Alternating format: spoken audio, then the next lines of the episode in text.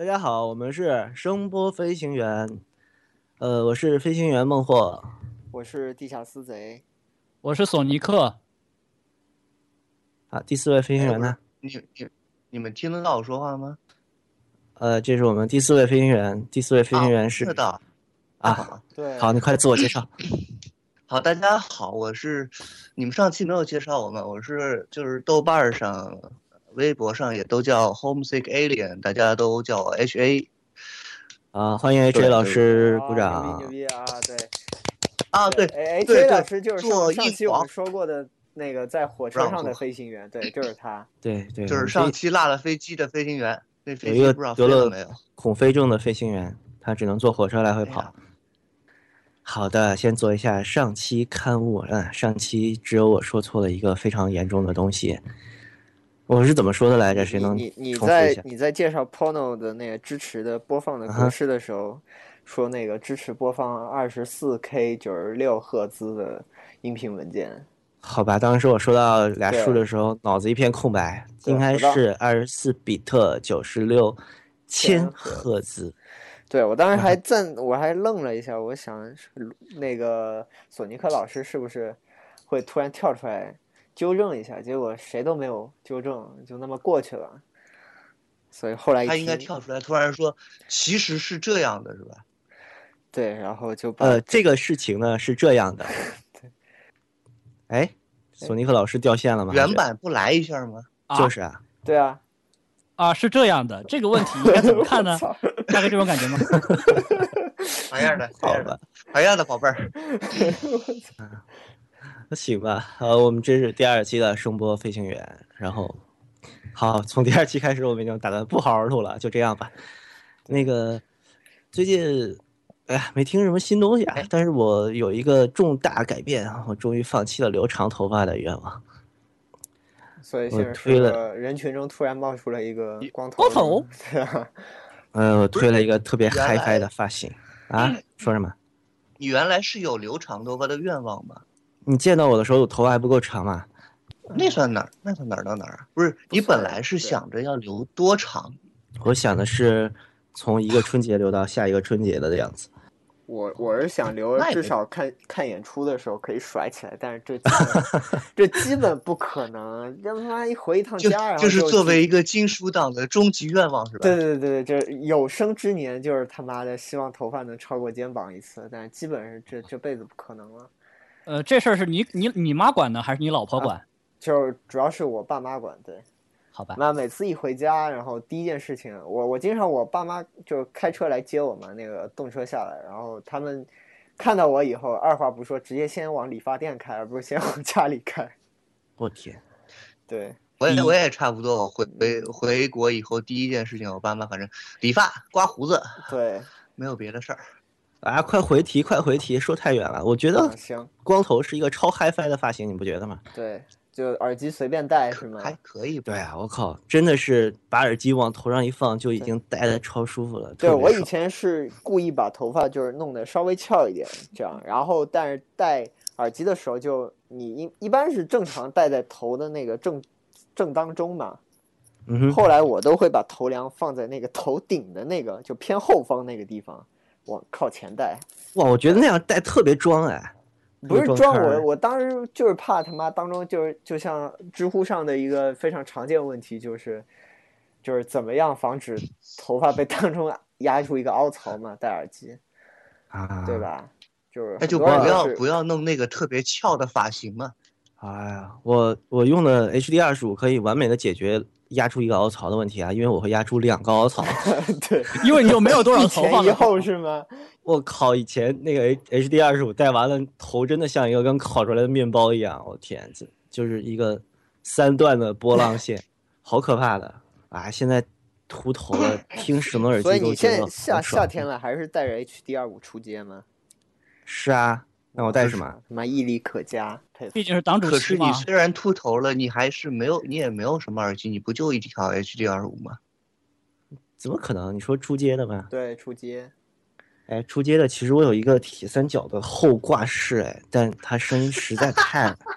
哎，哪有有什么好笑的、啊？一百七那个黄色的吧，我知道。没没。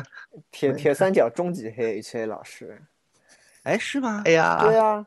啊，我也其实我也是，就是其实铁三角耳机我不是并没有听过多少，但是就是一开始被薛老师说过以后，就是基本上就埋下了一个对吧阴影啊。说到铁三角，在在你幼小的心灵当中埋下了多么深的一个。我第一个问题我问他铁三角怎么样，然后下来跟我说一句他妈说说什么两千块以下全是垃圾，然后从此以后不啊，我觉得这还是哎呀。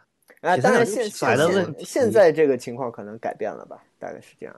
呃，我们不不脏批某个品牌啊，但但我觉得铁三角这个品牌的问题不在于两千块以下是垃圾，它两千块以上有很多垃圾。哎呀，就不黑了不黑了，我们我们只是在不是我当年发生，我现在有些人说过的垃圾了，我我现在觉得它就是一个首饰厂，它是一个家具厂，家具厂不要这样，家具和首饰。是他们的主营业务。我觉得我我们这期基本上 A C G 党基本上已经全部得罪一遍了。哎呀，完蛋了，全给得罪完了。是 A C G 党呀！我曾经可是见过一个 A C G 党，非常带着非常神圣的那种表情，然后戴着那一双那种白丝的手套，然后捧起一个对铁三角的那种木碗，好像打应该是 W 一。他们不是都应该用？就那个神情非常的肃穆，你知道吗？他妈跟。这样那种感觉，我操他妈！我不不行不行了不行了，太黑了不行不行，我不行。我们我们要被告了，是不是？我们来讲一讲这个光头剃光头戴耳机有什么好吧？啊行，呃我我简单讲一下这个为什么说这个戴光头啊、呃、剃光头的时候这个戴耳机声音好呢？其实很简单，戴耳机的时候呃这个耳机一开始研发的时候，它会用一个模拟人头里面耳道里面有麦克风的这样一个模拟人头做一个测量。Dummy head 吧，对对对 ，Dummy head。然后这个这个人头呢，他当然是光头了，你懂我意思了吧？就是他是在一个光头的模型上最理想的一个状况是吗？是这样的，对，所以你平时有头发的情况下，就会就是那个密闭性可能就达不到他们当时测试的时候那个状态。呃，声学耦合就是它这个耳道贴合度，这是一方面；另外一方面就是你头发对于这个耳机它其他部分这个影响会少很多。既然是模拟模拟人头，它为什么不给它贴上头发？那不是更加更加？逼真一点，那不是做出来会更加效果好一点吗？因为你加头加假发的话，这个变量就太不可控了，好吗？就都光头呗。可是世界上能有几个光头啊？真是的。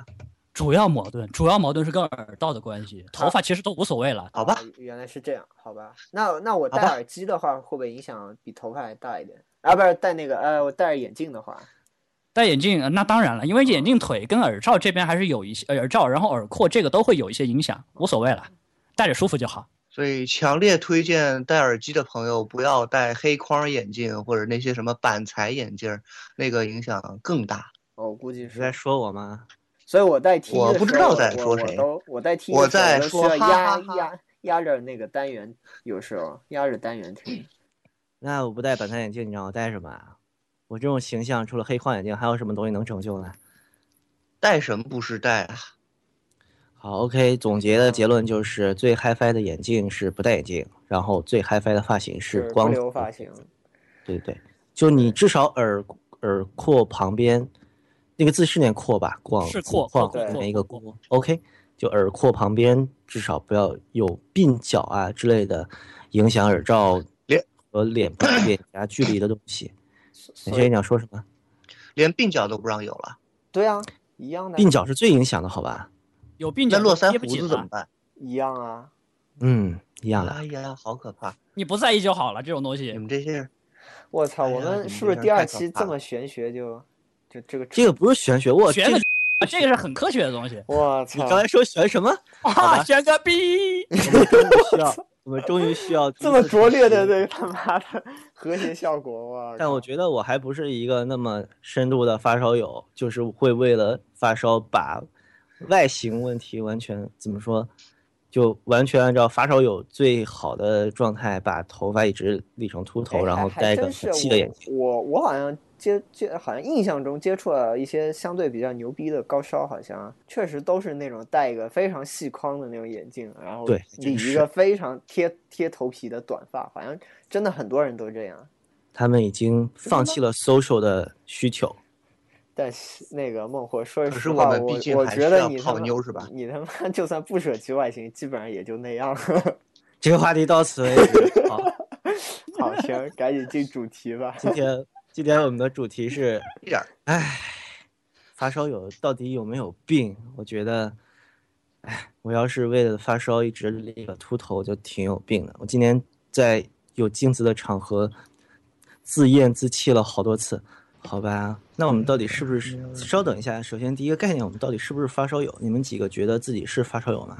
这个、我觉得如果我说我不 是, 不是，那事情是这样的，就是说就是发烧这个事情吧，我之前有一段时间，不是有一段时间了，有一次好像因为一个什么事情呢，就是好多人动不动就，我就经常看到论坛上啊什么，好多人动不动求退烧耳机什么什么玩意儿，就是就是从退烧想到发烧嘛，我是这样觉得的。发烧这个事情，我觉得首先你要不然就是从表现形式上，或者从我们外在看到的，就是要不然你对一个事儿你有特别特别多的了解，特别特别深入的了解，要不然你对这个事儿投入特别特别多的金钱，那不然的话，我觉得很难说你去说去一个发烧的这么一个状态，因为就。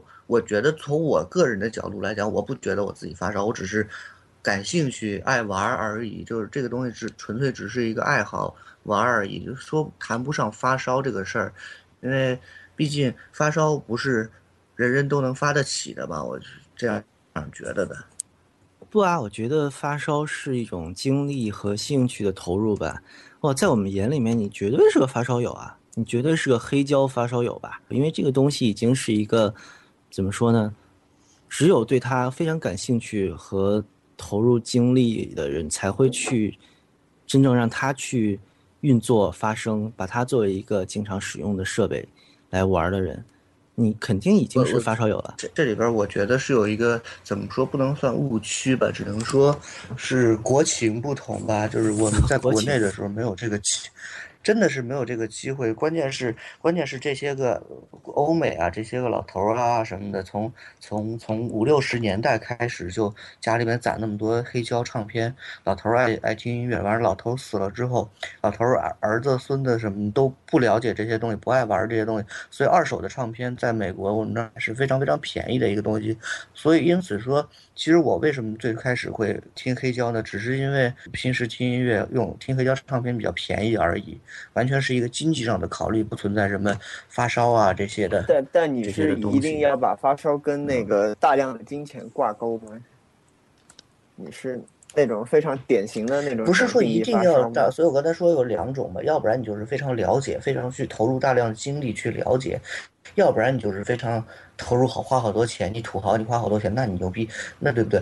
那不然的话，我觉得你既不太了解，又哎不花很多钱，那我觉得真的是谈不上发烧这两个字吧。所以你认为自己目前对黑胶这块认识还不够了解吗？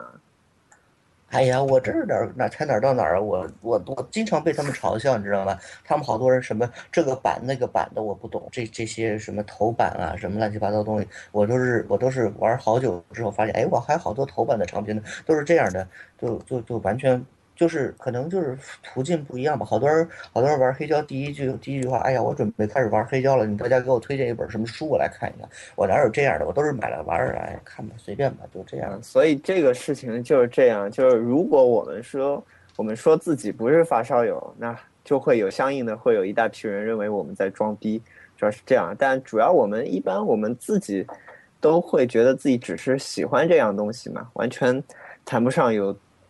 多发烧吧，我觉得主要是这样子的。那可不可以这么感觉？对啊，心态吧，还是心态。我觉得发烧友是一个别人给你的标签，而不是很少有人认为自己是发烧友。呃，发烧友就这作为一个标签的话，就是贴起来非常，我觉得非常非常容易贴嘛，对吧？贴起来，而且就标识度又特别。我觉得这个话很有道理，因为好多好多我自己认识的朋友啊什么的。玩的特别大的那些都不觉得自己是发烧友或者多多怎么样，都觉得自己只是玩而已嘛。我这个话说出来好像很装逼的样子。呃，但事实上确实是这样。无论怎么说都都是装逼嘛，对吧？无论怎么说，大家都觉得我们在装逼，那我们只好，对吧？挑一个我比较喜欢的话题装逼。对对对，我一直说嘛，装逼是装逼是属于刚需嘛，这个没有办法的。肯定要装吧，那不装怎么行呢？就是很少有人用发烧友来自指，我都觉得我只是喜欢，但是嗯，怎么说呢？别人说，只有别人说你是发烧友，但你自己很可能啊，对不起，我只是喜欢啊，我只是有兴趣，我不觉得自己发烧，是吧？对啊，我想很多人对于发烧可能他那个定义就是他不是爱好，发烧友就是独立于。发烧就是独立于爱好之外的一种行为，有一种这种感觉。OK， 那但发烧肯定必须是一个爱好吗？对啊，你们不觉得大家回避发烧友这个标签，是不是因为它有一点点贬义的意思在里面？对，它是我感觉现，尤其是现在就特别带有一种有色眼镜在看的那种感觉。就大家都觉得发烧友是一类什么？嗯，兴趣爱好和常人不同。他们会把时间、精力、金钱投入一个大家不会那么大比例投入的领域，对，大家不怎么在意的一个领域。我倒觉得这事儿还是挺正常的吧，谁也没点奇怪的爱好啊？啊，还真不是，真不是啊。这个、就、啊、就我一直说嘛，很多根本就没有就是兴趣爱好的人，特别喜欢说自己的兴趣爱好是旅游和美食嘛。对吧？那那换句话说，我们只不过是真的有一点兴趣爱好而已。不是，但但你要要这样说的话，我觉得旅游也完全可以成为旅游发烧友嘛，不因不因为说，哎呀，我喜欢玩的人多了就不能称之为发烧友，哎，我觉得没有道理。但是旅游发烧友好像从来不会觉得自己这样说是被鄙视哦。对，因为因为就就像我说的嘛，我。我刚才那个意思不是针对所有的喜欢旅游的人，而是说很多其实根本就是很多人根本就没有兴趣爱好嘛。但是你问他有没有兴趣爱好，他第一反应是和、啊、比如说对啊，旅游啊、美食什么的。我是针对这些人，对吧？因为这种东西是不是是不是因为他们就是代表了大众那个对于这种兴趣爱好的那种取向嘛？嗯，这个感觉是微信朋友圈。怎么说？微信朋友圈这种传播模式导致的一个一个现象吧，大家都喜欢旅游和美食。对，因为这个东西最直观和还有门槛也比较低嘛，其实相对来说，哎，门槛真的不低吧？旅游好贵啊，现在。旅游啊，但是大家愿意花这个钱，就是大家在意识上抗拒度比较低吧，大家接受度都比较高，应该这么说。对，嗯哼。那发烧友贵不贵，主要还是看你怎么游啊。对啊，好了 ，stop， 不要再谈旅游的问题了。好，行，我刚才只是说说这么一个一个意思，就是说，就是我们这种爱好可能相对来说，就大众的接受度比较低吧，而且，而且这个我们一般我们说自己是爱好嘛，都觉得自己还没烧到那个度，我们确实也会承认其他一些发烧友是，对，我我也用了发烧友这个词，就是我们也会承认其他的一些人，他们算是发烧友，对吧？比如说某某某，就是家里什么什么设备，我操，太牛逼了，这烧的太牛了，我们也会有类似这样的评论，对吧？但发烧友圈子里面其实会有穷烧啊，然后这种概念。就他金钱其实投入的不多，但他可能精力会投入的多一点。对，啊、但是是啊，我这对穷烧不就是我吗？我这玩儿就最近突然成为了一个这个叫什么呢？呃，中低端动圈耳塞爱爱好者。你吗？对，对，尤其是他回国对吧？听了一圈那个对吧？旗舰四旗舰塞子，然后回去又买了一条那个三七四的故事。不是三七四是是之前的故事了，我最近又买了一条拜亚动力的那个 D T X 一零一。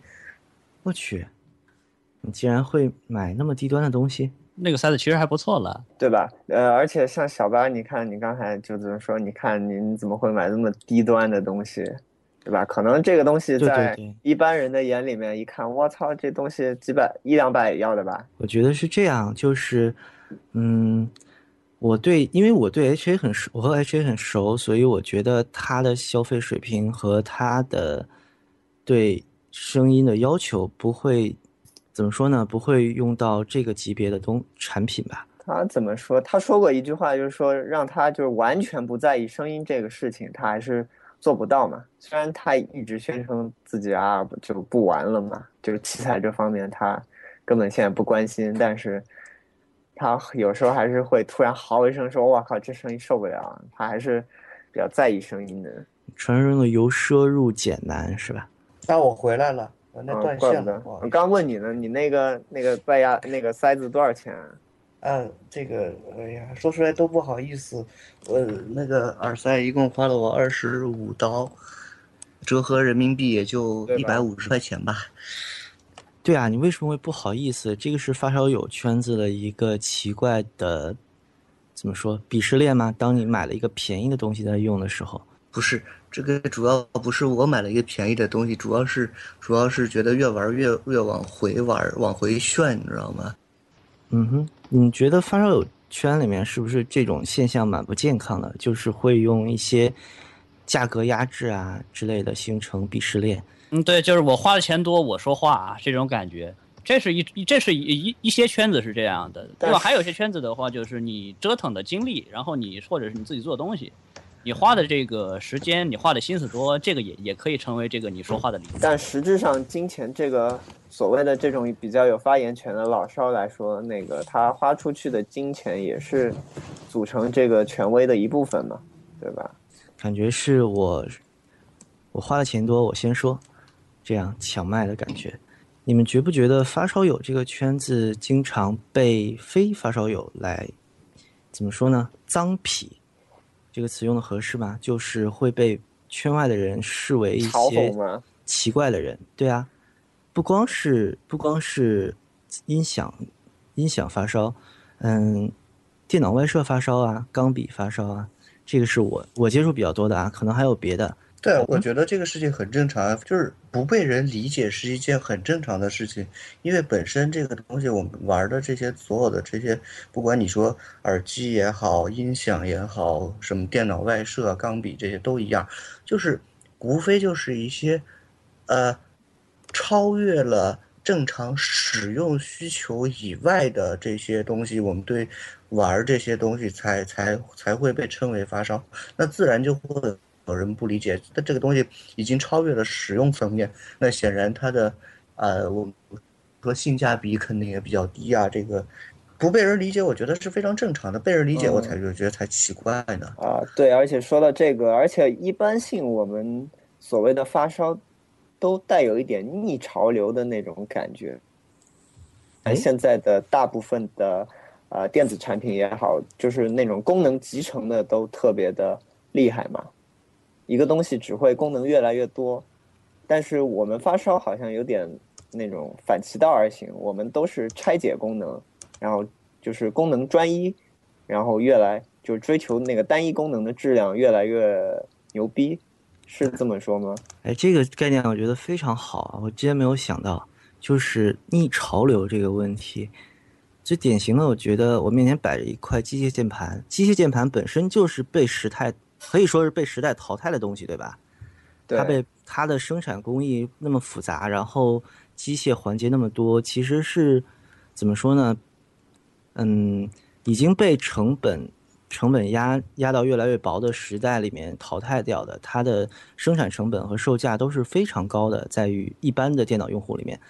但一般的电脑用户打到我们的机械键盘，他会说：“哇，手感真好，然后敲击的感觉真棒。”当他听到价格的时候啊，一一个键盘不应该六七十块钱就拿下的吗？就就是有一个那个点呢，就是现在你一个普通人，你跟他说我们现我们现在会烧那种机械键盘，就是我们最早接触电脑时候用过的那种键盘，是不是那个概念？对的，机械轴嘛。对啊，然后他们肯定会不能接受，而且你告诉他这种键盘非常的贵。嗯，他们倒不会不能接受吧，他们会觉得啊、呃，这个东西用起来手感确实蛮好的，然后有那种吗？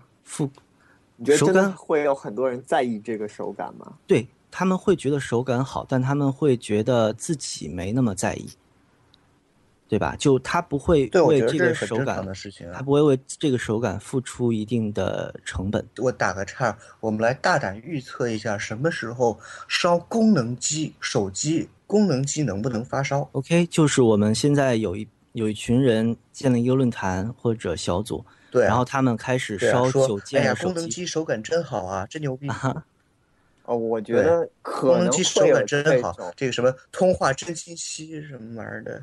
我觉得这个还真有可能，但是你不觉得这个东西需要那个厂家来做吗？没人做呀，你现在最多只能算是玩古董手机。对，会有会有，那不就也是发烧吗？主要是得会有回潮的厂商。呃，不光是有厂商的问题，主要是你的嗯使用环境也有限制，因为毕竟现在是三 G、四 G 网络广大铺开的时代，你的功能机只用到二代的 G S M 网络的话。它在功能上其实和现代的手机是没有怎么说没有必没有那么巨大的差距的。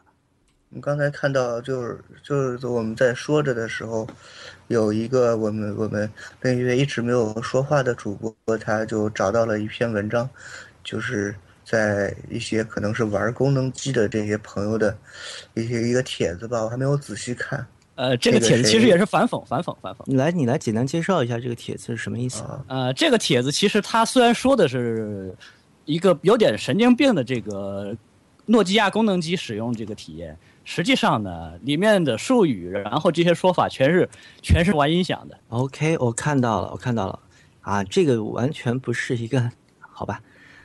我看到两个字，我觉得可以代表很多人对发烧友的讽刺，就是德味儿。读吧，德味儿，读德大学，对，这个这个是这个是他们这个是他们他们那什么，玩玩玩摄影的弄的那些个东西，对，不是不是我们干的事儿，不是，不过其实是一个概念了，其实都是一个概念，读和德味儿是吧？这个这个也有了，我给你念一下啊，声音透明纯净，清澈又不失稳重，低调内敛，庄严浑厚，腔调极足。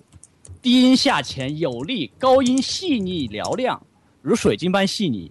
它这个感觉是把音响发烧这边的说法用到功能机上面，然后就是说，哎呀，你看 A 群体有病，然后 B 群体说了 A 群体的话，所以你们这些烧功能机的人，这个 B 群体也是有病的。呃，其实国内严格来讲，我就我接触手机圈来这些朋友来讲，就没有正经玩玩功能机的，顶多就是收藏吧。所以，所以我就说吧。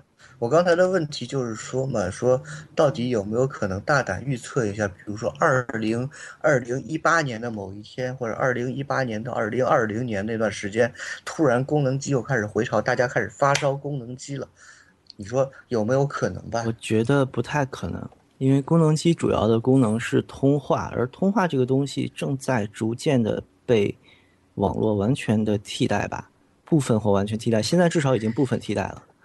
而且我刚才说的逆潮流的话、啊、我说的发烧比如说像耳机，至少还是有厂商不停的在推陈出新，只不过它只是在品质上有对对追求品质的这种、呃、方向，它是它是有一点点逆潮流嘛，我只是这个意思。所以关于手机的话，你说因为它整个关于追求品质这块的方向已经完全偏掉了，但是耳机音响这块的，呃，追求是一直是那个方向嘛。所以说，是不是就接下来会有一个非常自然而然的问题？所以说，就是说你们追求发烧，你们追求所谓的品质，到底真的是品质，还是还是被厂家忽悠了的？你们这些人全都是被厂家忽悠了，被被人卖了，还帮着人数钱的一帮人。这可能我觉得是一个非常非常普遍的会存在的一个问题。你说是一个类似庞氏骗局一样的东西存在吗？传销吗？不，不能说是传销吧，就是说倒倒不如说你们这些人他只是被忽悠了。其实这些东西我觉得很很多啊，就像以前以前看他们玩球鞋的，也有人说你们穿着这球鞋真的能够打球能怎么样吗？或者说你们听拿着这个相机有多牛逼的相机，你们拍照真的能怎么样吗？你们拿着多牛逼的设备听音乐真的能怎么样吗？很多人可能确实都是有，我觉得这样有这样的怀疑是非常正常的，因为毕竟说归根到底这些。这些发烧的设备所完成的功能，跟一个我们说现在一个手机能够完成的功能，其实从从根本上来说是一样的，只是说所谓的品质而已。那么品质就涉及到涉及到每一个用户，你到底能不能够真的去感受到它的品质？如果在一个感受不到它的品质的人看来，是不是你们就是一被就是就是被厂家忽悠了，帮人被被人被人卖了，还帮人骗钱的人？不，我倒觉得相机这方面。大多数人是可以感受到品质的差距的，一个两个像素完全一样，甚至嗯 五 D 二 的像素可能更低，它拍出来的照片和一个 iPhone 六 Plus 拍出来的照片，非专业用户是可以看出来，怎么说呢，它的成像差距的。但是但是但这点我我我我是想说一个，就是说那肯定，但是同时当这个差别到了一定程度之后，就会变得非常非常小。不管是我说相机，你说 五 D 二 和 五 D 二 和和和 iPhone 六你能看出差别来，但是 五 D 二 和 D 九十 你真的能看出非常大的明显的区别吗？如果在特别是加上拍照的这个人的水平还有区别的情况下，就是说当到了一定程度之后，它的差它的品质上的差异和价格上的差别的比例会越来越不成比例。嗯哼，我先承认一下，我是不玩摄影的，然后我应该是看不出来 五 D 二 和 D 九十 的差别。但是你这个就涉及到两个问题啦，一个问题是摄影和声音有根本性的差别，因为摄影是一个创作活动，它有非常强的人的参与性在里面。而声音的素材怎么说都是客观的，当我两个两套设备重放两段声音的时候，那两段声音我可以作为控制变量来设计啊，因为它们是完全一样的，对吧？这个你不能否认。然后第二个是在对比两张照片和两段声音重放的时候，是涉及人的，这个是一个心理学概念，视视觉编码和听觉编码是完全不同的。你可以把两个照片放在一起，一个像素一个像素的比都是可以的，因为视觉编码是很很快的嘛。我们可以两张照片摆在一块儿，一点一点的对比，一块一块的对比，一块阴影一块阴影，一一道光一道光的对比。所以我说，两张照片其实是被非发烧友是很容易看出来好坏的，因为它视觉编码是很容易的。而听听觉呢，我很可能听了 A 段声音之后，我听 B 段声音的时候，对 A 段声音的印象就模糊了，对吧？所以说，对，确实，这是就是说，这个刚才你说的这个事情当中，一个概念就是说，它可以两个就是一个一个像素的对比，但我觉得这就是一个关于声音或者说关于音乐非常非常重要的一件事情，就是声音或者说音乐是一种时间的艺术，它的有一个怎么说，所有的这个声音它是。它是在在在只能在一个瞬间发生，所以说给给给给给可以说给我们比较带来一个非常大的呃困难吧，应该这样说。但是但是可能对从很大程度来说上来说，音乐它吸引人，它可能也就是因为它有了这个特质。对，比较声音可能更需要经验吧，这也可能是因为什么音响发烧友或者说耳机发烧友这方面。台阶更高一点，它需要一个人更多的经验去才能做出一两个相近样本的对比，来评价出自己的怎么说呢审美倾向啊，觉得 A 好还是 B 好。这个对于一个完全没有经过这方面训练的人来说，需要一个熟悉的过程。但我觉得你们现在刚才说的这些都就是一个发烧的过程嘛。就是对这种所谓品质的那种在常人看来就是根本毫无意义的一种追求，这就是发烧的本质吧，在我看来。对，而且音响发烧之所以它和 H A 刚才举的功能机有问有一些很大的不同，在于音响是和音乐艺术紧密联系在一起的呀，它是音乐艺术的一个呈现载体。对，而手机通话你说它呈现了什么人类恒久的有永恒审美价值的艺术呢？应该是没有的吧。工业设计的艺术，它的生命力肯定是没法和音乐艺术相比的呀。嗯，于是很多人就会会问许多发烧友一个终极的问题，就是你们究竟是听音乐还是听器材？对对对，对啊，这个争论我觉得是最无聊的。对。对，而且每次碰到类似这样的问题，我都会不厌其烦的一个个反驳过去。哇，你还反驳？哦，但是问题是，我看到这种我都觉得特别受不了。我觉得问题是，小巴，你刚才你不觉得你已经在逐渐的滑向了一个觉得听音乐比听器材事实上更更重要的一个一个一个一个一个方向，因为就像你刚才说的，它的载体是音乐，但事实上，如果说我觉得我从我自己的角度，我的区分是听音乐和听器材是完全两码事。听音乐我可以用任何的器材来听，我都可以不影响我欣赏音乐，只要我能听清楚的情况下。但是玩器材有玩器材的乐趣，就想要不断的对比，这种不断的对比当中发现一点，逐渐发现自己自己这些器器材啊系统的特点，这个这个这个当中也是非常有乐趣的一个事情，跟听音乐其实完全不是一码事儿。对，这这也是一般性，我我也是这么认为的。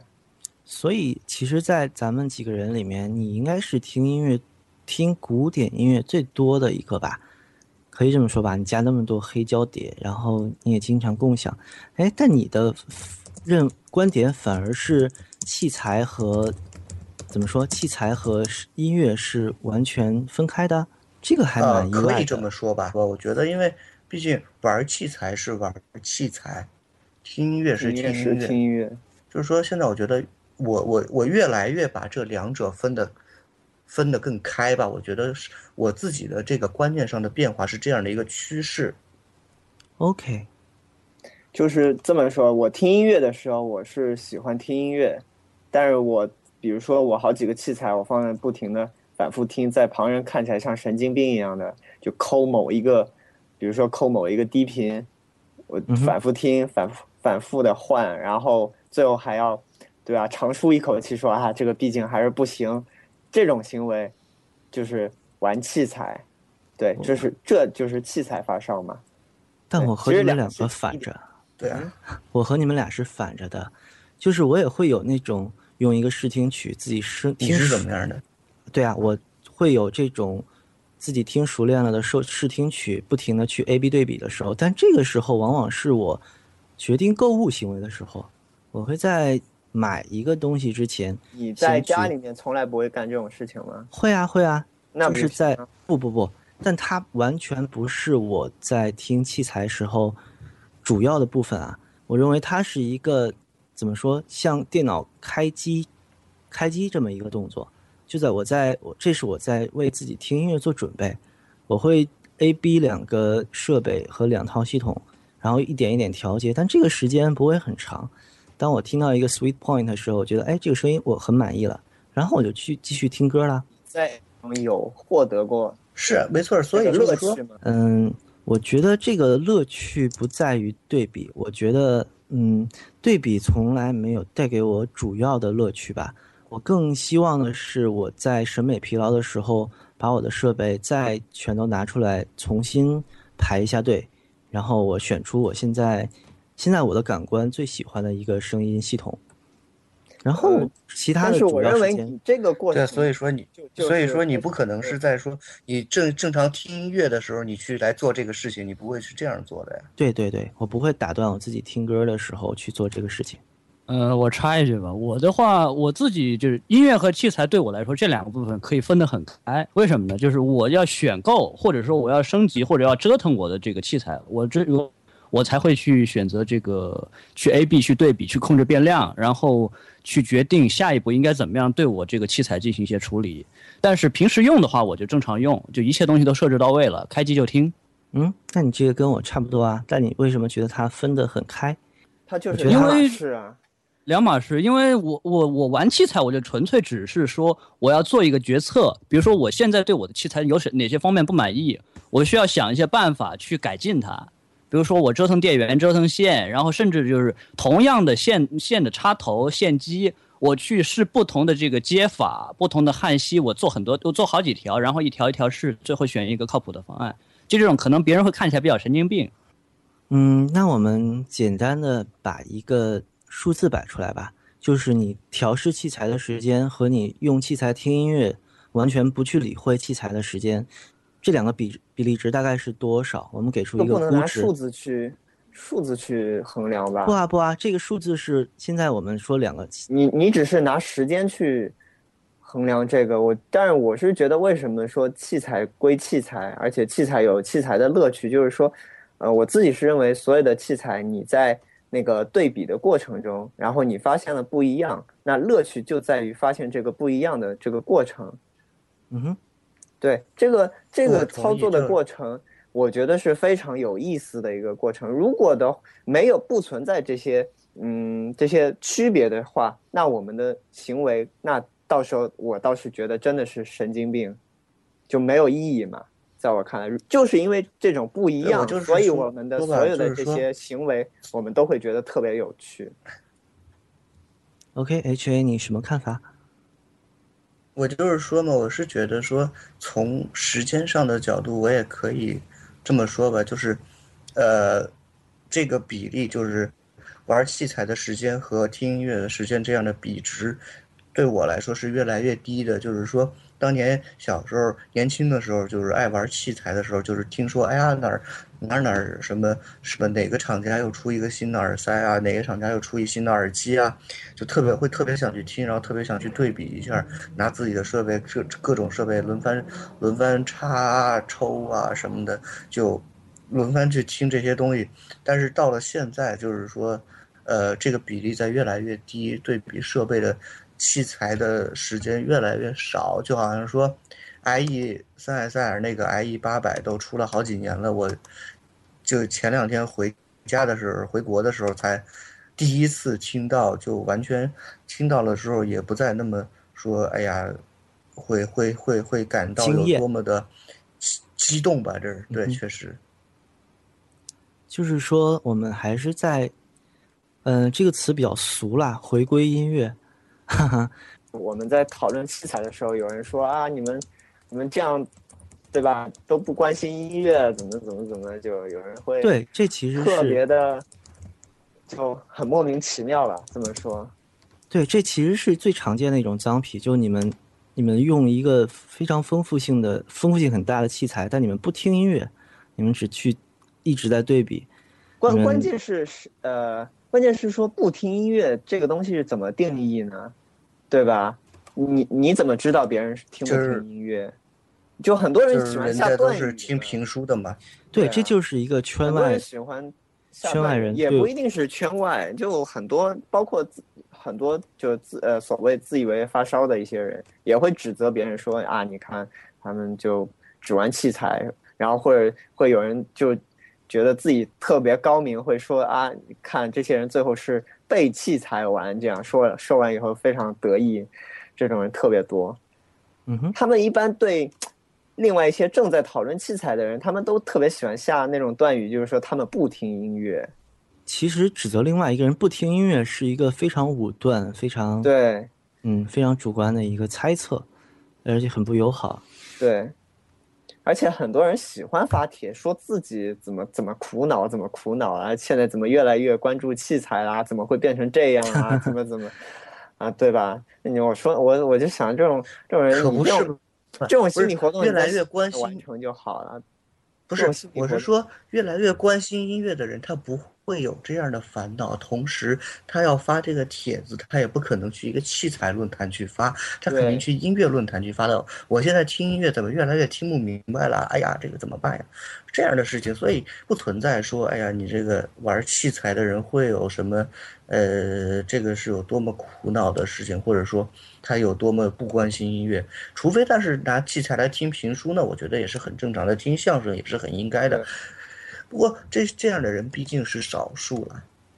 嗯，但是同时我们也必须承认确实有呃有有那么一些发烧友吧，就就就专门指着几个呃试音碟在那儿猛听的存在，但绝对我觉得不是多数。妄断是多数是少数还是没什么意义的，只能说这种人存在吧。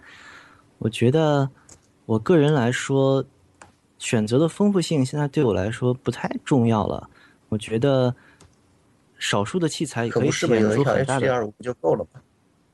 耶、yeah, 这让我怎么接不啊，其实 H D 二十五 在我这边服役的时间已经越来越少了，而且小那个孟获在 H D 二十五 上也是玩出了花样嘛，换线啊，干嘛的，拆解各种版本。嗯，对，这个算不是姿势实在太多了。对，这个也算一种发烧啊。对啊，当然算了。所以说我是一个 H D 二十五 发烧友，而不是耳机发烧友，对吧？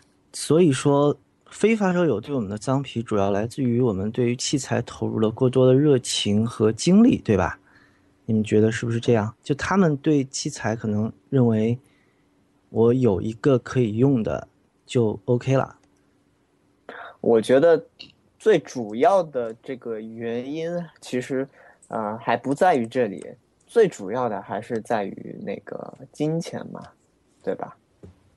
你觉得为什么会有一大帮呃会有人说我们呃会说发烧友有病也好，或者怎么样也好，会各种讽刺也好，就是因为大家愿意花很多钱，在常人看来就是相对来说比较巨大的金额去投入一件大家都不怎么在意的一件事情，这个才是最根本的原因。我倒我倒觉得这是一个特别无聊的说法，说哎呀花钱花在没有意义的地方，毕竟说到底谁也没有多省下几块钱来跟别人比起来的话，就好像以前以前说人抽烟的一个段子嘛，就是说哎呀你说你这个每天每天一包烟，你你要是能戒了的话，你能省下多少钱来？对对对，但是话反过来说，你找一不抽烟的人，多少年不抽烟，你看你省下什么钱来没？也没有啊，谁都有花钱的地方。对，是这样的。就你不不关注音响，不关注怎么说，你没有一个特定的爱好，你的钱就会摊到其他的地方花掉。对，对，所以我想说的就是，很多人就是有一种下意识的。自己可以指导别人去怎么花这个钱，呃、当然这个主要就是一种相对来说就是穷人病吧，我觉得这是一种穷人病的习惯，就是就比较、哎、土豪土豪说话啦，就比较好可怕，不要这样，就是就特别喜欢说一种开头的句子，就是说我要是有这么多钱，我就怎么怎么怎么，就是这这种句子是一个非常典型的嘛，对，就是下意识他就觉得自己可以指导别人怎么花钱。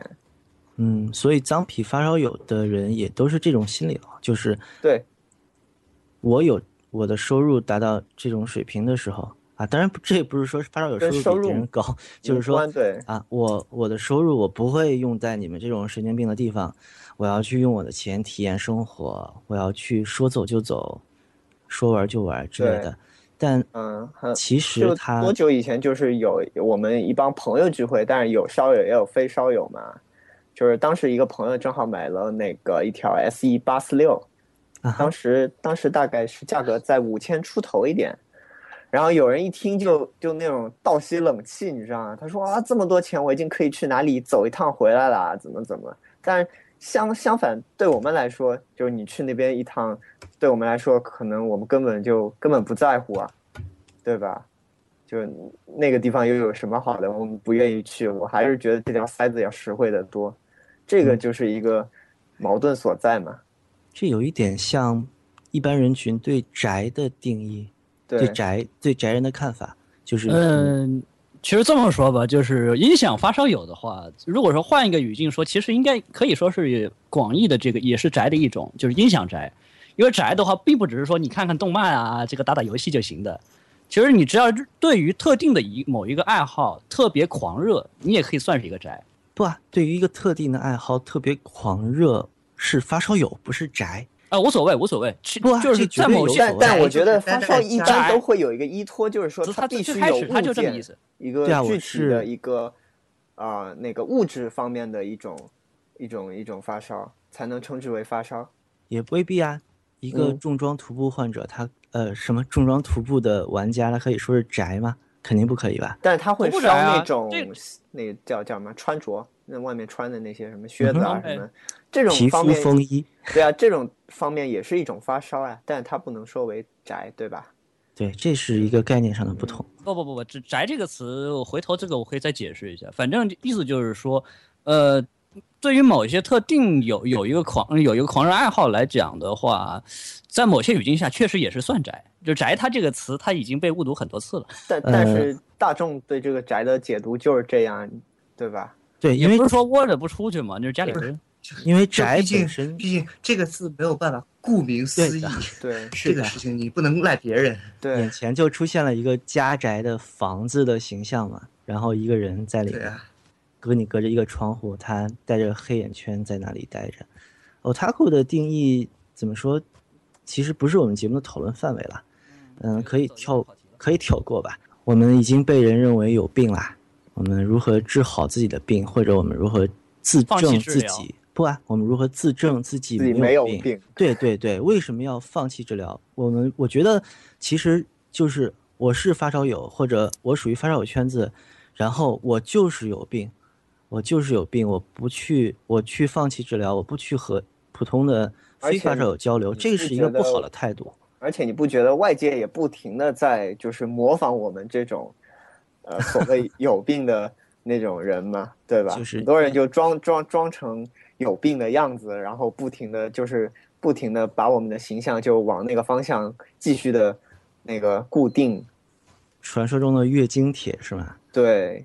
跟那个 Sonic 你有那个帖子吗？哎，其实这帖子我们也不用特别的太多了太多了，对，我们就说这个水电和火电的问题，还有核电还有风电，对吧？这个帖子我真是真是没想法的，真的是每次看到这种就是发完这种帖子还得意洋洋的那些人，我我真的不知道怎么说他们好，就有点像就是在当下就就像是当下还还有一个那种呃，对，比如说男大学生然后给女生写情书，还用的是《大话西游》那个一万年的段子一样可笑。嗯，不啊，如果我身边没有发烧友的话，我看到这么一个帖子，我好好惊讶，然后我把它并不带恶意的转到了一个貌似发烧友的环境里面，然后大家看啊，这些多好笑。真的是不带恶意的吗？你觉得？嗯，我们不能预判人家有没有恶意吧？但这个段子我真是无力吐槽了，这个。嗯、而且而且很多人会喜欢，就无论什么话题他都在底下要发这么一段。嗯哼，对吧？你觉得这一段话引起你反感的地方在哪里？就是很多人觉得发完这段话以后都会有一种自鸣得意的感觉，就觉得哎，我站在一个智商的一个制高点，然后看着你们这群发烧友，你们都是傻逼这样。嗯，其实如果你不带预判的单纯看这个帖子文字的话，它的描述有问题吗？啊，是这样，我第一次看我也是觉得挺可乐的，对，但是它如果只是单纯的那么一篇文章，我觉得它是文章本身来说我觉得是还挺好玩的，但是很多人会拿这个文章就是呃作为一个工具这样。啊，对吧？ Okay. 我只对这个作者我觉得他很有才华挺有意思的但是很多人会对吧拿出来不停的复制粘贴复制粘贴，我觉得这些人都非常的很傻。对对对，嗯呃，其实我觉得这个帖子就水电火电这个帖子跟我我开始我我发的那个折腾手机那个帖子其实他们是同一类的。 对, 对，也是开玩笑，就是开玩笑。对，他那个作者本身我觉得是挺好玩的。对，那好，你说你第一次看到的时候你会觉得它很可笑，对吧？蛮有意思的，然后帖子说的语言也很有趣。对，而且我们愿意相信它是一个发烧友的自嘲嘛。 OK OK， 那我我可不可以这样说，所有人都有第一次看到这个帖子的时候，我们可能十年后还有人第一次看到这个帖子，然后他也会觉得有趣啊。但是你第一次看到这个帖子你会把它复制下来然后发到发到相关论坛上吗？呃，可能说你我不会，但总可能有人会啊，不光是相关论坛，可能是朋友圈，可能是微博。我只吐槽这个这个复制粘贴这个过程，我觉得认为是相当傻的一个行为。Okay. 但如果不去复制和粘贴的话，信息如何被传播呢？我们如何在各个地方都可以看到这样一段文字呢？嗯，所以我说这种一般都带有那种呃一种评论的一种色彩在里面。嗯，就是我用这么一个继承的故事来。尤其你没发现这个帖子特别容易出现在那种呃有非发烧友质问发烧友的那种玄学帖子里面吗？对对对，我其实这个帖子经常在什么 A C 米兰吧里面被搜索到。对，它就特别容易出现在那个类似那样的玄学，就是讨论所谓玄学的一个主题的帖子下面，就会有人就非常得意的把这个东西发出来。它不是作为一个就专就一个单纯的一篇文章，呃，作为一个主帖发在那里让大家看或者让大家笑，不是这样。它是发在那种帖子底下就会带有一种评论或者讨论的一种色彩在里面，你不觉得吗？就有点在一个在 A C 米兰吧里面看到这个帖子，其实我脑内就把它的标题换成了世界上有一帮神经病是这样的点点点。但是当一个圈外的当一个怎么说讨论环境里面没有发烧友的时候，他们去讨论一个发烧友就是异类吧，我们可以说异类在一个旅游论坛在一个不相关的论坛里面讨论一个他们不了解的 topic， 讨论一群异类的生活方式，他们的消费方式，那我们可不可以说他们其实是对这个地方不了解的，然后他们讨论的时候也无法切中到重点，所以他们不了解的时候，他们的讨论其实不应该伤害到这些所谓异类的一种心态，因为他们都不懂啊。但我觉得他们可能可能会是无意，但是就是说，嗯、呃，现在信息太多嘛，现在社会这种信息太多，很多人就是乐于贴标签，我就我觉得这也是一个贴标签的一个行为嘛。对对对。对吧？就一说发烧友，然后脑子里面第一反应水电火电这样。然后 OK，H A 要说什么？我我一我一直以为，我一直以为听到说这些东西就不高兴，是因为装逼失败了的原因。哎呀，我本来装逼装得好好的，然后突然有人这么来一句：“哎呀，装逼装得好失败，装逼没有被人理解。我”我我一直是按照这样的心心情去理解这个问题的。呃，不是说的不说的那么俗，就是不说的那么怎么说装逼失败这种奇怪的词，我。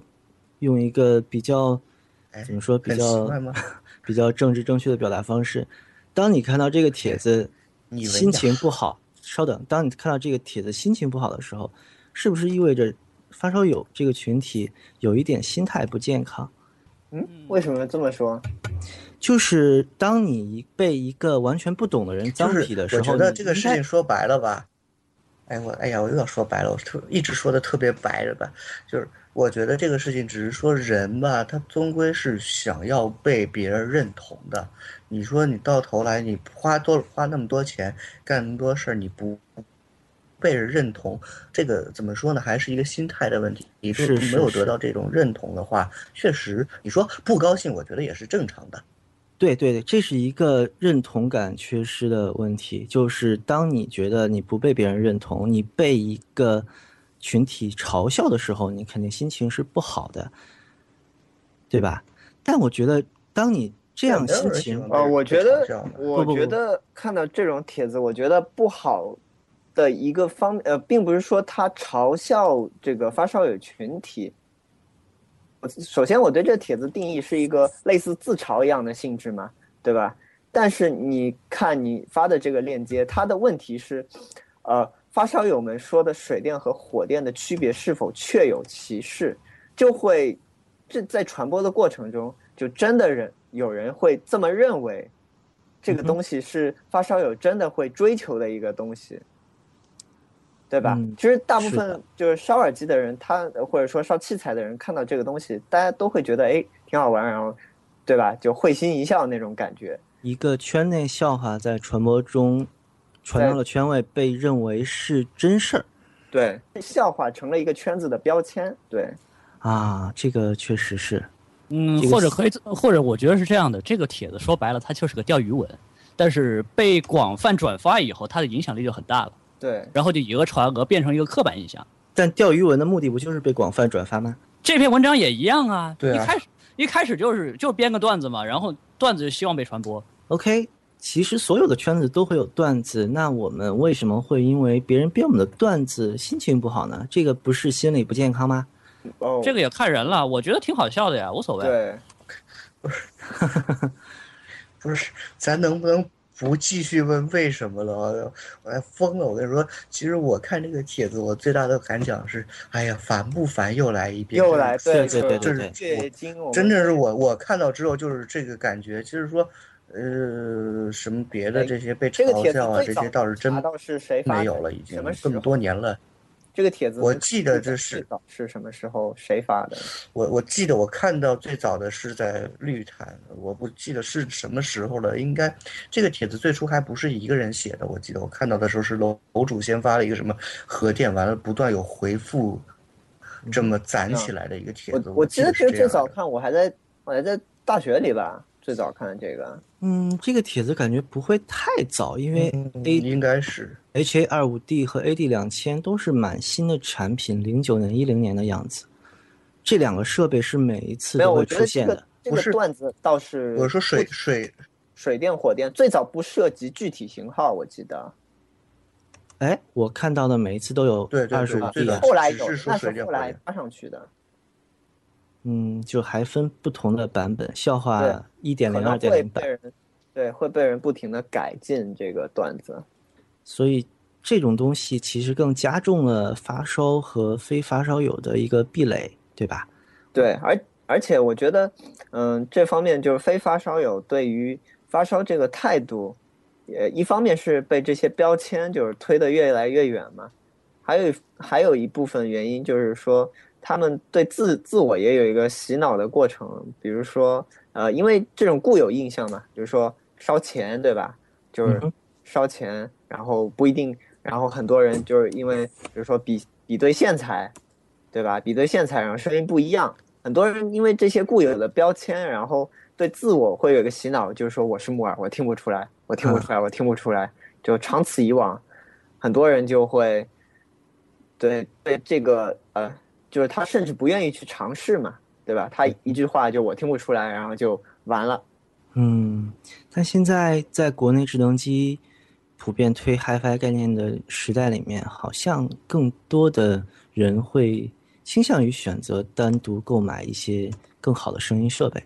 但我觉得现在因为这个东西的流行吧，就是手机 Hi-Fi 这一块东西的流行，很多人愿意现在开始愿意把 Hi-Fi 作为一个标签往自己身上贴，但他是不是真的在意这个事情，嗯、我们也不能判断，是吧？嗯，对，有没有你们遇到过这个问题？就是当同事说：“哎，我想买一条耳机，比较好一点的，一千价位的。”然后你不是玩耳机吗？我来请教一下你，我就很开心啊，又身边又多了一个能有共同话题的朋友。当我推荐完之后，同事会淫笑着跟我说。你们听说你们还会在意水电火电啊什么的，你听得出来咱们公司用的什么电吗？对，这个时候确实这是你真实的故事吗？对对对，心情复杂。啊，这个人还是我领导，当时，嗯，确实是他当时买了一个森海塞尔那个 Momentum 大馒头嘛，我推荐他买的。其实我是不推荐那个东西的，但我个人不太喜欢那个东西。但怎么说呢？它是一个专业厂商生产的。怎么民用便携耳机的一个当时的旗舰型号，所以他买了之后听着还蛮满意的，我就觉得啊好，你满意就好啊。然后他说啊、呃，这个在你眼里是不是不够好？我很诚实啊，我说对，我不太喜欢这个东西。他说是啊，那是不是因为咱们公司电不好，所以你不喜欢？当时都愣住了。这个确实也挺挺奇怪的一个经历，最终。这些笑话还加深了我们和外面的隔阂。我觉得发烧友其实应该心态健康一点，面对这些东西也没什么。嗯，是没什么呀，只不过我们只是说那个太烦了，老是看到这种东西，你多少会有一种抵触情绪吧，对吧？就每天跟你说一样，而且是每天跟你说同样的一个笑话，你受得了吗？但是反驳和甚至。怎么说呢？互骂啊，这种互喷。但我从我碰到这种帖子，我从来都不会就是再在下面说什么，哎、对吧？刚才不还说会、嗯、是事情是这样的，我们我们已经是一个，比如比如说你已经是一个发烧发了八年的人了，完了之后你在第三年的时候，你看到这个帖子，你会想去喷他，就是说，但是不断的会有每一年都有发烧第三年，总会有发烧第三年的人嘛？人对。哦，所以才会互掐嘛。那谁都是谁都是心态那么好，当然掐不起来了。我就是这么打个比方而已，不是说一定第三年、嗯、第几年，对吧？但我觉得放弃交流是一种最消极的方式，就是当你不愿意去和他人交流，甚至连谩骂都不会有的时候，这样鸿沟就永远不会被填平啊，永远不会架架起交流的桥梁来。你永远和但是你。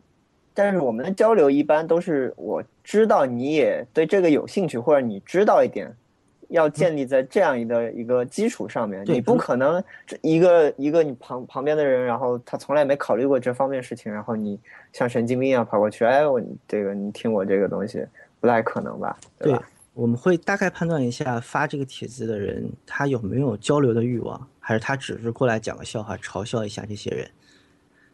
就当他如果展现出一个交流的欲望，他觉得哎，我对这方面很无知啊，我只是觉得这个是个笑话，那发烧友是不是应该以一个稍微健康一点的心态和人家大概聊一下，告诉人家这是个笑话，告诉我们群体是什么样子的一个群体，啊，我们还是听音乐的，我们只是对器材更感兴趣，我们对器材的 focus 比你们更强烈一点，然后这样我们才能建立起一个，怎么说呢，至少在这个人心里面建立起一个发烧友稍微正常一点的形象。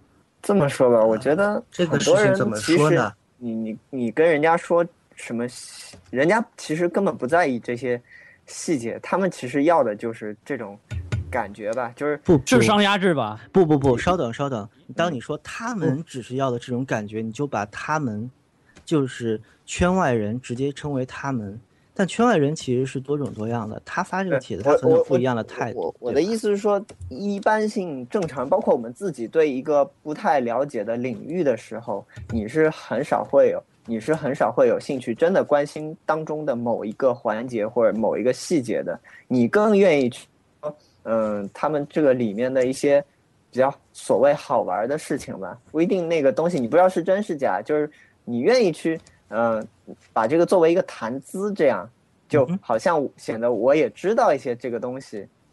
这这么说吧，我是这样想的哈，就是关于这个所谓的善意的交流和恶意的交流，其实本来不应该是我们讨论的一个话题之一。嗯、但是呃，其实说说白了，中文网络环境交流氛围之差，可以说令人发指，不只是说发烧友啊、耳机啊这些所谓的圈子和圈外人之间。哎呀，这个事情几乎可以说，这种这种这种这种带有不带有善意的交流，可以说是一个非常普遍存在的现象。那就是说，呃，你对这个圈子的印象如何，很大程度上可以说是一个概率问题。你最先遇到的这个人是一个什么样的人，你最先遇到这个圈子里的人是个怎么样的人，就决定了你对这个圈子的印象如何。这种事情我觉得很难通过呃几个人来改变，因为这毕竟是一个特别特别大的一个一个一个一个命题吧。我觉得我觉得这个跑题就比较远了。当如果你不想被人认为有病，你就不要从属于任何一个圈子就好了。如果你从属于一个圈子，肯定会被圈外的人视为异类，然后这个就在一个不好的交流环境下变成了一个有病的指涉，对吧？嗯、我是不是说的显得太掉书袋了？一般掉书袋吧。嗯、就是、我觉得会产生各种各样的这种，啊、比如说类似这样的帖子。对吧？就类似这种水电火电帖子，主要还是因为这种东西相对来说就门槛比较低嘛，参与讨论的门槛比较低，它不涉及具体的某一细节，嗯、所以有人愿意参与这样的一个话题嘛？嗯、对，但是但是他如果就是说，嗯、呃，就是拿以这个作为介入点的话，就显得门槛会比较低，但谁谁都可以说嘛，这种像像茶余饭后的这种东西，嗯哼。大家更喜欢隔岸观火，就是隔着一个鸿沟去观察对面的人的生活状态，然后他他们很少有人愿意去过去了解一下。嗯，但另不是说愿意不愿意是一回事儿吧，但另一回事儿说你真的说要去，哎，真正去了解啊，每一个是有时间成本的呀，人也没有这个精力。不啊，确实总有部分。对，而且我们也没有那个义务去强强迫，或者说是就是对吧？像别人像传教一样那种性质，我们也没这个没这个必要，对吧？所以确实，带带有带带有善意的交流是一个非常重要的事情，但是这个已经不只是说在一个圈子或者之类的问题当中，任何情况下就是所谓的交流当中的恶意，确实。是一件非常可怕的事情吧，应该这么说吧。嗯哼，大家有没有觉得，随着进入圈子的时间越来越多，我们参与讨论的时间和精力其实是慢慢降低的，对吧？嗯，对，我觉我觉得会有这种感觉，尤其是像我一开始呃，比如说接触耳机也好，我会乐于去，比如说，呃，发一些测评也好啊，或者说跟帖也好，会乐于表达自己的意见。到现在反而就是说，你买了什么新器材，听过也就啊，自己心里有数，我也懒得跟别人讲，别人问一句，我也最多说啊、嗯，挺好啊，怎么样，就就不太不太愿意把，对吧？就整篇整篇的发表意见了。所以这算不算得上是一种退烧？其实退烧，我 我, 我是从来不认可有退烧这种说法的、嗯。我从来不认为有退烧，因为我觉得既然你还在听一个东西，对吧？你还在听，除非你就说我就我就不听了，我随便吧，就那种呃那种什么呃，比如说小对那种。就 随, 随手拿起一个东西我都可以随便听，对吧？但很多人说自己可以做得到这一点，但很我我比较针对的是那种就是说，哎，这个东西是一个什么发退烧神器，或者说这个东西是一个退烧塞什么，我我基本上是不太承认这种说法的。这是一个很恶意的宣传，感觉是我我这边可以一步到位的样子。对，我觉得这个事情就是说特别特别有趣的一个事情，就是发烧这个事情一般是别人说你，退烧这个事情一般都是说自己宣称，自己宣称这个事情特别有趣。为什么？对，而且很多人喜欢宣告发烧退烧的这样一个状态。很多人，而且发现很多论坛上很多人要发帖，说我退烧了，怎么怎么怎么，我退烧了，然后然后还要把特别有意思。我刚才说嘛，没有人愿意承认自己发烧，那你都没有发烧，你这是怎么退退的什么烧啊？这个事情就特别特别令人费解、嗯、这个你可能 不, 不一定是这个人他这两句话都是他说的、啊、但是我只是说有些现象，但是我就说从概率上来讲从概率上来讲有那么多人要退烧，就必须有更多的人发烧才对吧？不，你不能这样用一个用一个把一个群体像一个个人一样来说嘛，对吧？我们不能去看所有退烧贴这帮人有没有说发烧。我不是说这帮人，我就是说从概率上来讲，那我应该有看到更多的人说我发烧我才对。那那那那不然的话这个事情就非常有意思。为什么说哎我我我这很多人都没有说自己发烧或者怎么样他就退烧了、啊、就, 就是会有很多人，你你没发现就是会有很多人就是呃一开始都没接触过这个方面的东西，然后他上来求推荐，然后他他的第一句话就是说我要一个退烧塞这样。嗯、对吧？他上来就是说我要退烧，其实他压根就还没开烧，然后他第一反应就说哦，哎，这个东西是退烧的那种声音吗？就这种，嗯，这个其实就其实所谓的退烧，只是说我在有限的时间、精力和金钱的这个范围内，我愿意去尝试这个，但是我不想接着往下走这样的一个状态，而他们认为这是退烧嘛？对，退烧其实是更像是宣告我和这个圈子没关系，我求一个东西，我我还是正常人，但是对对对，还是想要 对, 对, 对吧？感受一下，就就像我说的，很多人就讨厌讨厌那个发烧，觉得发烧也是神经病，但是保耳机什么的我最最喜欢了，很多人都是这种态度。意思是我了解，我在一个高度上、就是、不玩了是吧？对，懂，但是。对，就像就像很多人有一种这种感觉，就是说我虽然对毒品里面每一个成分、每个分子的构成我都一清二楚，但是我就不沾毒品，有一种这种有一种洁身自好的感觉。有一点吧，他有他宣告自己退烧的人，更多的是认为发烧是非理性的，然后他用一个高视角来俯视我们，认为嗯哼，会有退烧的帖子。然后他说：“哎，我宣告我退烧了。然后这是我多少年来发烧的，然后写一篇很长的文章，然后在下面讨论四五天。真要真要能写出这些很长的文章，什么说出自己有多少多少退发烧的经历，那我觉得你说这退烧那也是没有问题的。那毕竟你发过烧，就怕就怕那些好多哎呀什么都没玩过。”什么什么都不知道的就在那儿退烧那些，太可怕了。没有，关键是有些人确实他也没什么发烧经验，但是他就能扯出那么一大堆东西，在我们看来就可能非常无聊的一些东西，然后然后说嘛说自己退烧，说自己再也不会关注这方面，然后然后在帖子下面跟人家讨论五六天都还没有消失，这个这样。嗯嗯，其实说老实话，就退烧这个话题来讲，我认识的就是折腾折腾过，甚至说大折腾过，烧得很，以前烧得很厉害，但是确实退烧了，他不折腾了。是什么情况呢？就是这哥们儿试了尝试了很多排列组合，试了很多器材，最后他发现了一个完成度比较高的方案。完全，我就是说，对他来讲，他已经可以心满意足，只只听歌。我觉得这只是然后其他器材就会烧的状态，因为你永远无法保证以后会不会还会添。你就算你往后再多添一个脚钉，那也是烧，在我看来。啊，对对对，基本上就是说这个东西定型了，可以。不是不是很多真正的退烧就是因为结婚了嘛。我上上次看了一个土豪帖，对吧？什么一整个衣柜都是。他他的器材，然后他老婆说要放衣服，然后就是好几套那种小奥什么那种 P H 那个一千，我好几套全部拿出来摊一地难卖，然后大家都吐槽他说这么有钱，他妈不能再买个房子让你老婆放衣服吗？说到这个话题，我们四个人里面有两个结婚了，两个没有结婚，但我们还在烧啊。对啊，而且你们两个结婚的明显烧得更狠一点，所以不是。不是说结婚必须要，所以我们还是回到退烧这个话题上来吧。就是我还是觉得退烧只是不产生任何就是更换设备或者说呃其他相关的一方面的一些那些行动。那那当时的一个状态，只是说我暂时我还没有那个发烧的一个行为嘛，只是暂时一个暂停的一个阶段，那不能视为退烧。嗯，就是所谓的动是永恒的，静是暂时的，是吧？对啊。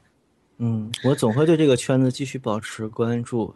对，我永远不会说我退烧了，对，我从来不会说这个。是，对，对我来说，对我来说，我说我已经很久没有去折腾器材啊这些东西，但是，哎呀，终究还是时不时会上一些论坛啊，去看一下新闻啊，看看有什么新的奇葩的东西出现啊，有什么这些那些的这个奇怪的事情发生啊，有什么好玩的八卦啊这些事情，那只是说保持对这个圈子一定程度上的关注吧，应该说。我们也会经常看到一些本来比如说已经声称退烧了。然后隔了多久，然后突然说，哎，我还是退不了烧，我还是买了什么什么，这种人也是非常多的，对吧？手手贱传说中的。对啊，我又看到了新东西，然后还是忍不住要尝试一下，然后就买买买。嗯、呃，这是你吧？没有啊，我我我买东西其实买的很少，我现在最近几年主要是干什么呢？蹭听，各种蹭听，然后各种蹭听，各种折腾。如果确定靠谱了，适合我，我再买。嗯哼。大家都觉得自己是理性消费者，但是在圈外看来，我们我不觉得我是理性消费者，一点都不理性。我也觉得我非常的不理性，但我就喜欢，就是爽。啊、哦，哎呀，我觉得就是喜欢，就是爽，就是就是任性，这种这种表达其实。还是发烧友的一个常规心态嘛，嗯、对吧？或者换个说法，很多嗯。或者换个说法叫千金难买心头好，自己开心就好了。嗯嗯，对，对，其实我们有钱难买爷乐意吧。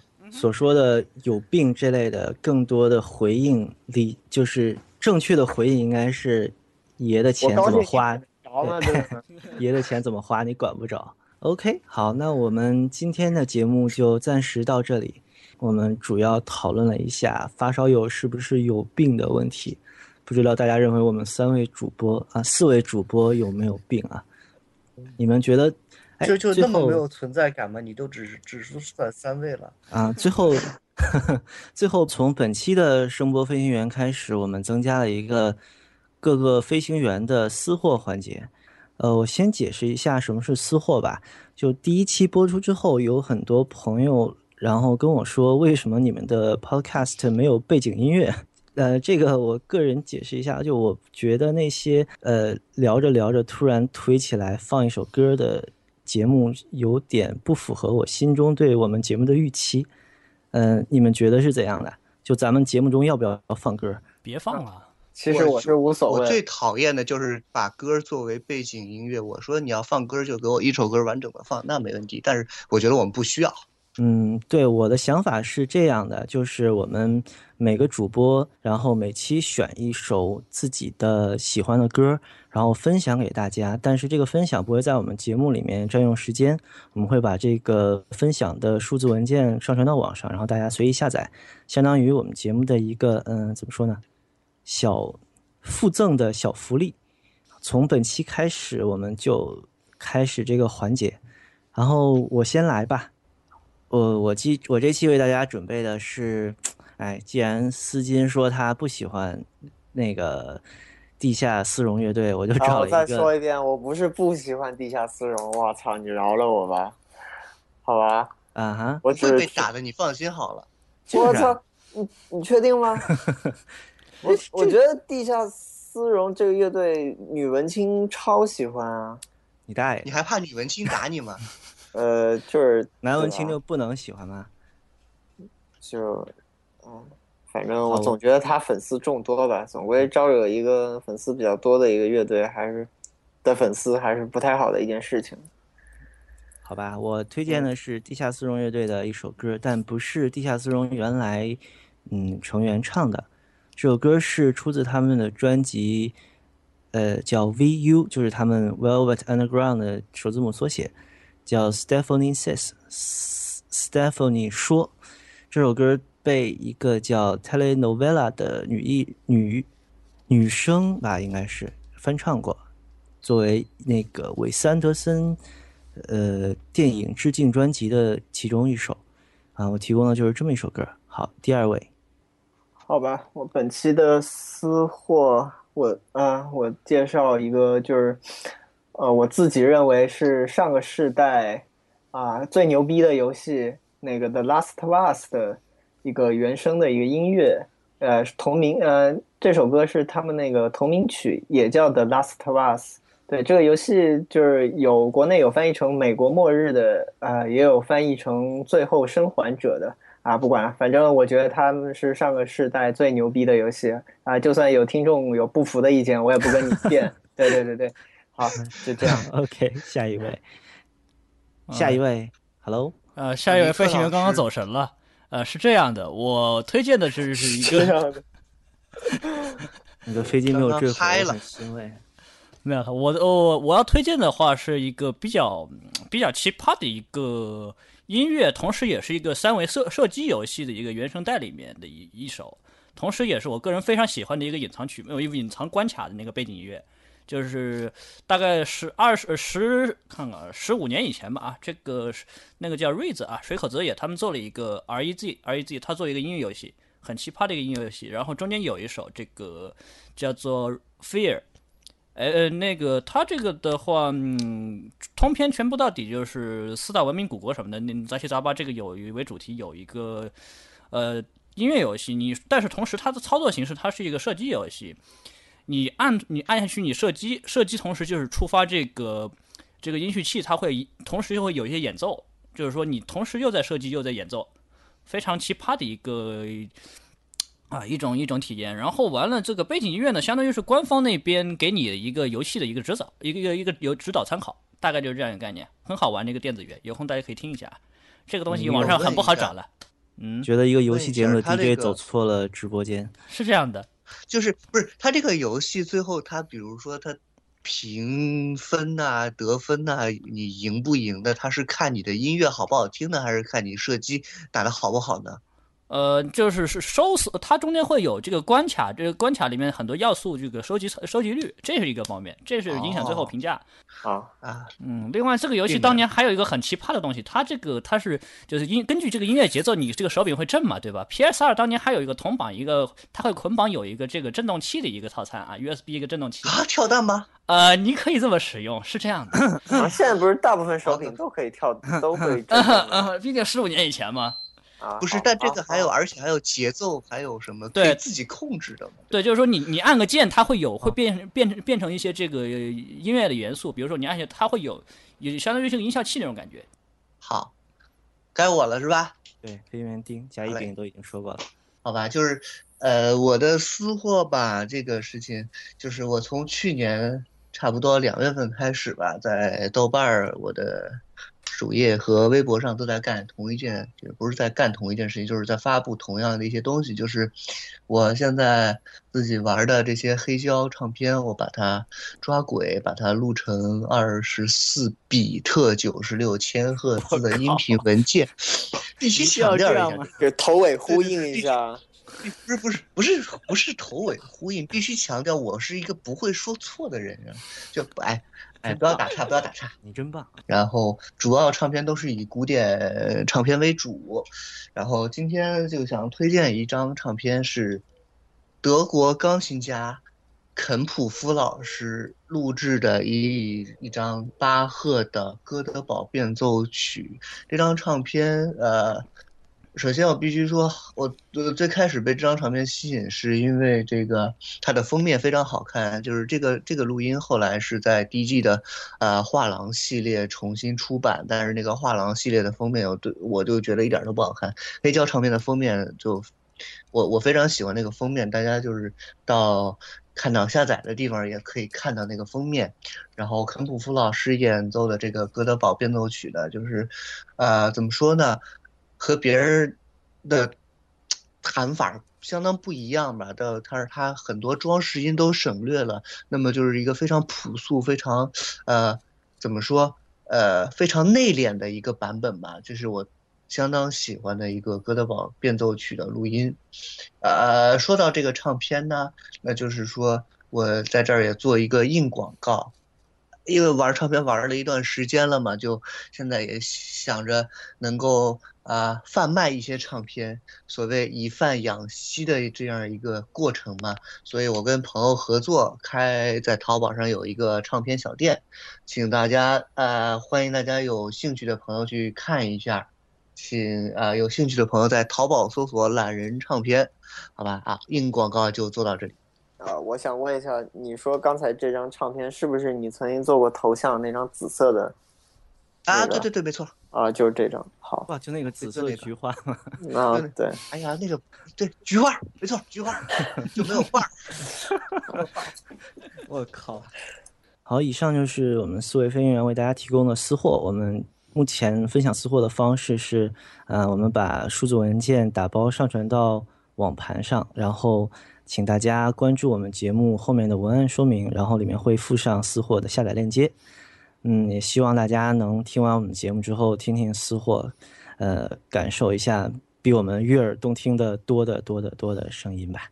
好，本期的声波飞行员就到这里，拜拜拜拜拜拜拜拜。索尼克老师，最后祝你身体健康。